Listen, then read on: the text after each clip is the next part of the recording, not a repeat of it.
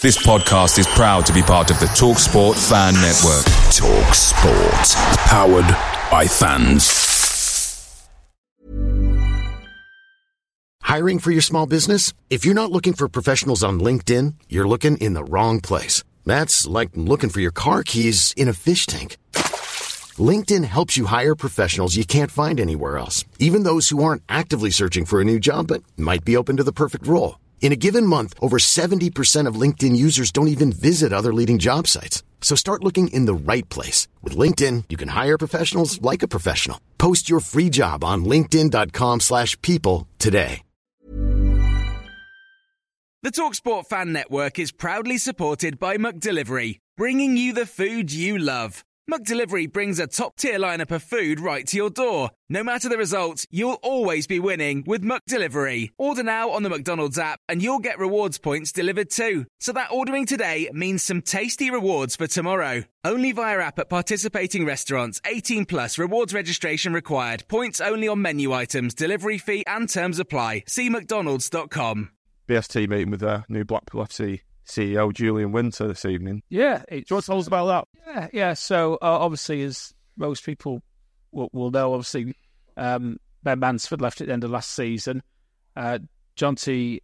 Uh, Castle then took over on an interim basis, and uh, the club, is it about a month ago now, maybe six weeks ago, recruited Julian. Um, just a bit. Of, I'll give you a little bit of background that he gave to us tonight as regards um, as regards his sort of CV. He, he was ex pro. He played for um, uh, Huddersfield and Sheffield United, but um, was one of the unfortunates who who had a career ending injury quite quite young. So he took himself off back to uni, uh, did a, a, a leisure based management degree, and then he sort of had a, uh, a, not that he intended to do it apparently, but a career in football done a lot of work with community trusts or, or what are the equivalents of in various clubs in his early days. And then as he's become more experienced, he's had fairly high profile and, and CEO positions at places like Huddersfield, Sheffield United, Watford, and then most recently Swansea. So, um, uh, you know, a very, very varied career. Um, seen a lot of clubs in different scenarios dealt with a few basket case owners in his time, from what for what he was telling us. Uh, Watford, I think, was being one of them, uh, and I think um, uh, we, would we'd, we'd asked for a meeting with him, um, and obviously he's had to get his feet under the table first. So we had a Zoom meet tonight with the with the committee. Um, I think BST are putting something out in relation to this, but um, he came across. He was quite refreshing, really. He came across as very open, um, quite direct as well. So you know, he says what he wants. You know, the, the meeting will last so long, and you know, he's all jokey, but it will last that long. You know, because you know he's got a job to do, and they don't want to sit there for three hours listening to a lot of lot of waffle, and, and we don't want that either. To be fair, it was so we, the focus was very much on how we could uh, work together moving forward. Obviously, we've I know it's been on the back burner a little bit, but you've got the um, uh, you, have got the fan led review that's going to be implemented. There's going to be uh, all sorts of change. Nobody quite knows how it's going to pan out yet. But there's going to be all sorts of changes to do with that, and and that's going to almost enshrine the need for a lot better dialogue. Um, I think what we've probably seen, listen, they're all right, but what we've seen with the um, uh, with with the um, structured dialogue sessions is they're a bit staged. Same people tend to go to all the meetings. BST shift it around a bit, but you know there's a lot of the same faces there every time. Nobody else really gets a proper handle on what goes on, and that causes, I think, a little bit of um, uh, dissent's probably the wrong word, but people aren't happy that it seems to be a bit of a closed shop, uh, lack of transparency. So we had a good chat with him about how that could change. I think he has spoken about his uh, experiences at other clubs, and what stood out for me was that he seems very, very keen on what I'd call meaningful fan engagement. So we're not on a box ticking exercise where you you have your three meetings a year. Um, I think he envisages having a lot of dialogue with fans at different levels and um, you know, uh, most certainly from the trust perspective, and my perspective is, you know, because I was when we were involved, when I was involved in the board at interim, on the interim board level, there was, you know, I, I think there was a reasonable amount of dialogue going on then, and I think I think we, you know, under his stewardship, we're going to see quite a bit more of that. Um, I think I got the impression he could see the value of, of the input that fans could give. Um, and and that's based on his experience. You know, we had some other discussions about projects that club and BST might work on. That's more for BST to talk about in due course, I think. Uh, but yeah, overall, it was it was a good hour. You know, I, I I didn't go into it with huge expectations, but I came out of it far more positive about the impact he's likely to have. Because one of my big bugbears that I've spoken about on here is is the is the lack of communication for the football club. I think you know we only ever seem, in my experience, recently we only ever seem to get it when we get told off, and and that's not a great thing. You know these statements that tend to be a reaction to what's gone on in social media when people have been throwing the proverbial toys out the pram um, I don't think is the way to communicate because because re- in reality those people are a minority, um, and I think the club should be engaging a lot more with the majority. And I get the impression from Julian that you know he's very much um, a communication based person, and I think we're going to hear a lot from him. And I think the fans are going to get some good levels of engagement with the club. And it's a two way thing, you know, because we not just BST, but anybody who participates in any form of dialogue will be able to share their experiences, share their ideas, and some of those ideas might, you know, find their way down into what the club actually does, which is what it's all about. You know, you don't, you don't want the CEO, anybody from the club sitting there just listening to people drone on. You want people who are going to turn up at these meetings with some positive ideas and things that ho- hopefully will improve the the experience, match day experience, and the overall experience of being a fan of Blackpool FC. So um, I think we'll find, you know, the, the, the, engagement will all be all be the same type as well. I think we're going to see lots of different things. Hopefully, some things that will in, help people who are uh, exiles.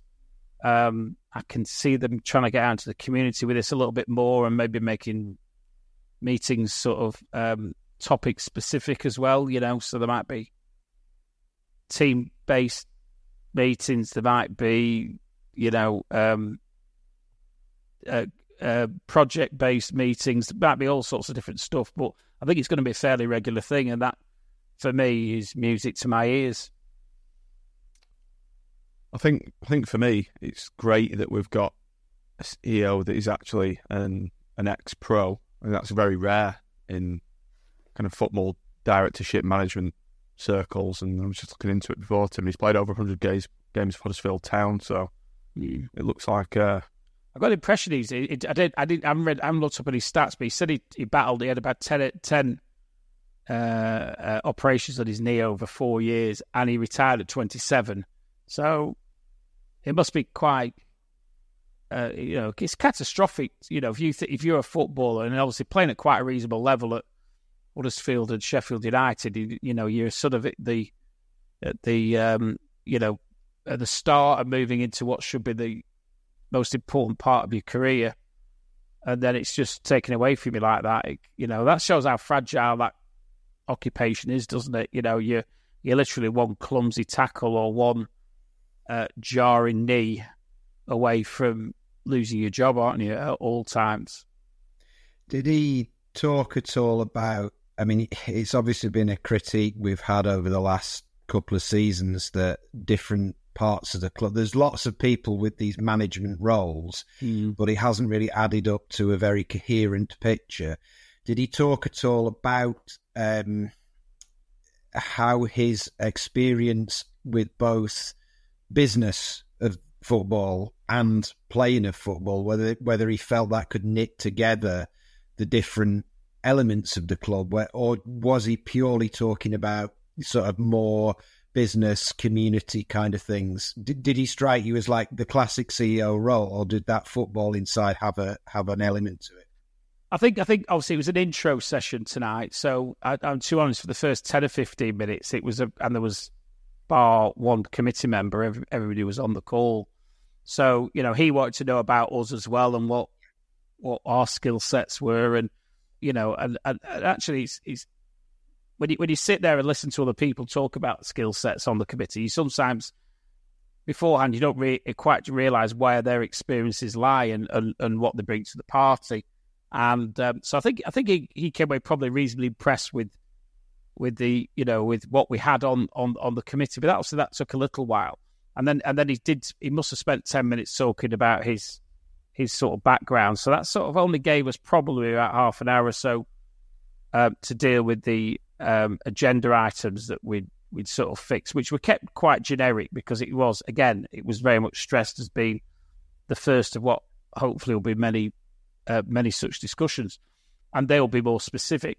But what what I think what what he spoke about, which I think was is quite useful, is that you know he's obviously been at various clubs. I think he's probably if, if you total them up, been about seven or eight clubs in total and and so he's got quite a good. I think he's got quite a good insight from those different experiences as to what can work, what doesn't work, and and what and, and particularly the the way in which um, you're best communicating with fans. And I think I think I get the impression he didn't actually say as much, but I get the impression from him that he sees the structured dialogue as you know, yes, you have to do it because the EFL say you have to do it, but it isn't necessarily the most effective way. Um, and and I know I know for I see I only have to look at AVFTT and you know the number of times it's told you know people are quite critical and they're critical because they feel excluded.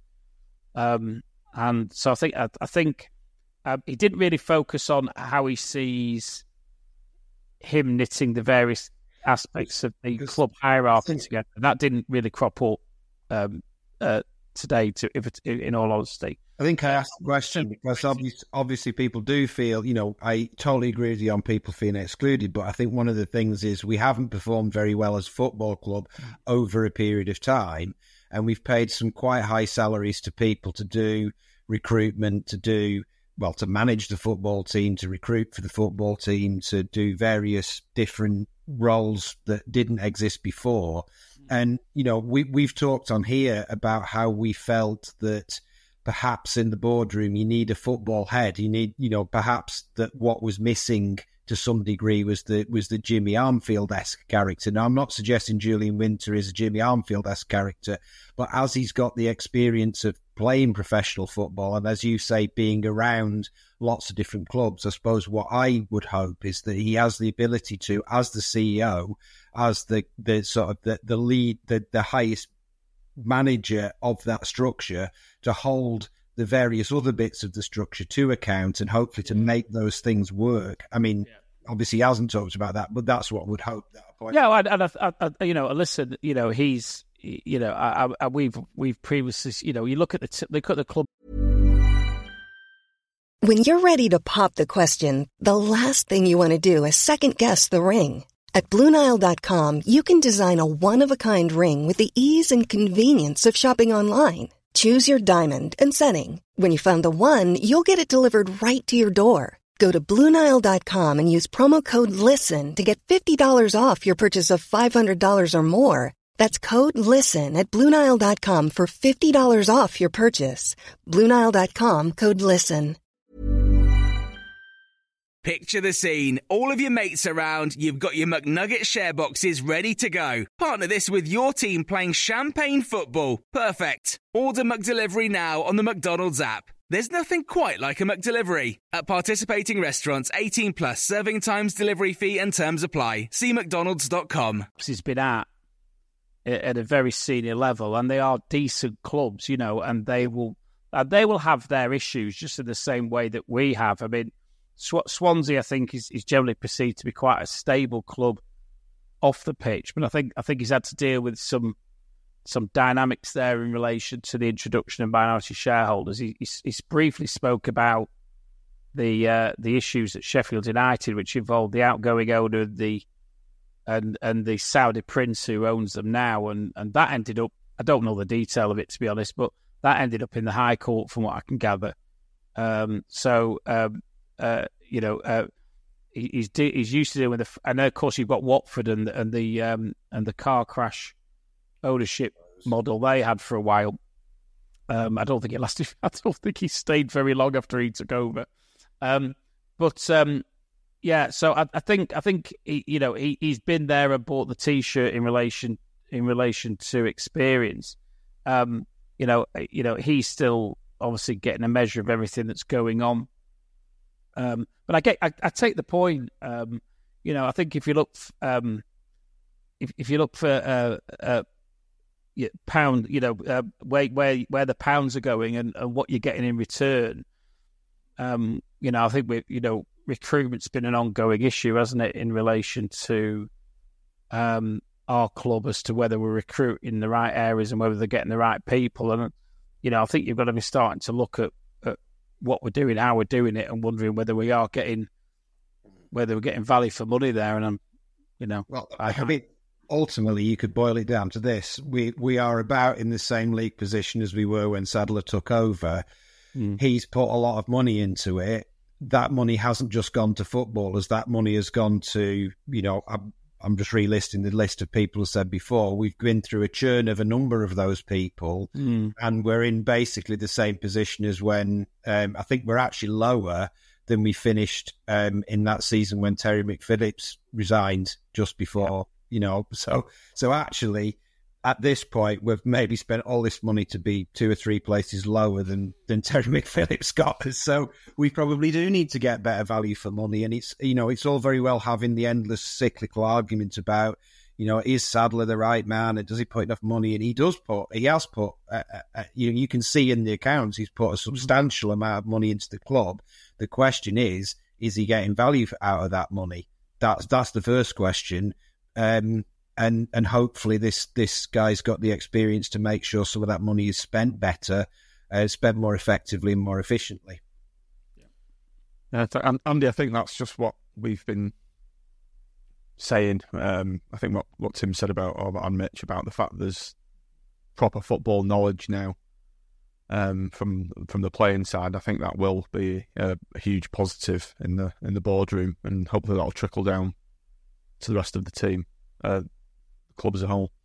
Hopefully, um, you know the proof's in the pudding with with anybody. So let's give him as good a chance as we can to to do what what he can do. Everyone deserves a go, um, and he, has got he's got an opportunity to make a real difference at the club. If he does his job really well, he'll uh, he'll get us on side, and they, you know, he's also um, he's got to have a, word in the ear to the owner, surely, if things, if we don't feel as though things are right on the field as well. Because, you know, I see they were advertising tickets for Reading on Saturday. Um, with what we've seen so far, I don't think there'd be a huge queue, queue around the block for tickets for that game that are not season ticket holders. So he's got that to deal with as well. Tim, did so from from what you've just said there, do you think there'll be a proper fans forum like there used to be?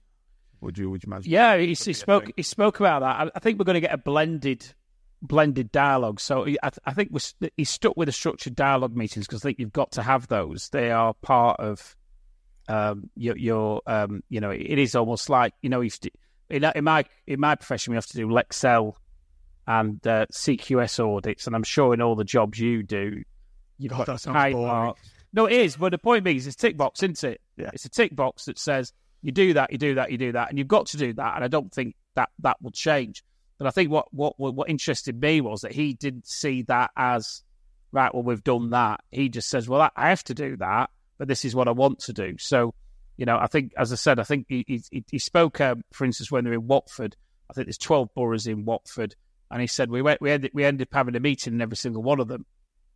Um, so they want, said some of them will be at the club, but then we want to go into other places uh, and and sort of like bulk, sort of go into the community with with with the engagement. Um, you know, mention the possibility because it's bugbear mine, particularly for the exiles, as whether we can get some of these meetings um, on on on Zoom or whatever. And you know, he seemed reasonably receptive to that.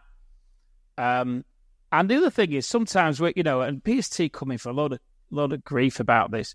You know, uh, particularly you know the ones pushing agendas about having secret meetings and all this. But to be fair, sometimes there's there's meetings that take place with the club, and and then the clubs say, look, this is, don't make this public, and and and then what, so what do you do? Do you do you go public and break the the you know the trust that you're trying to build with the club?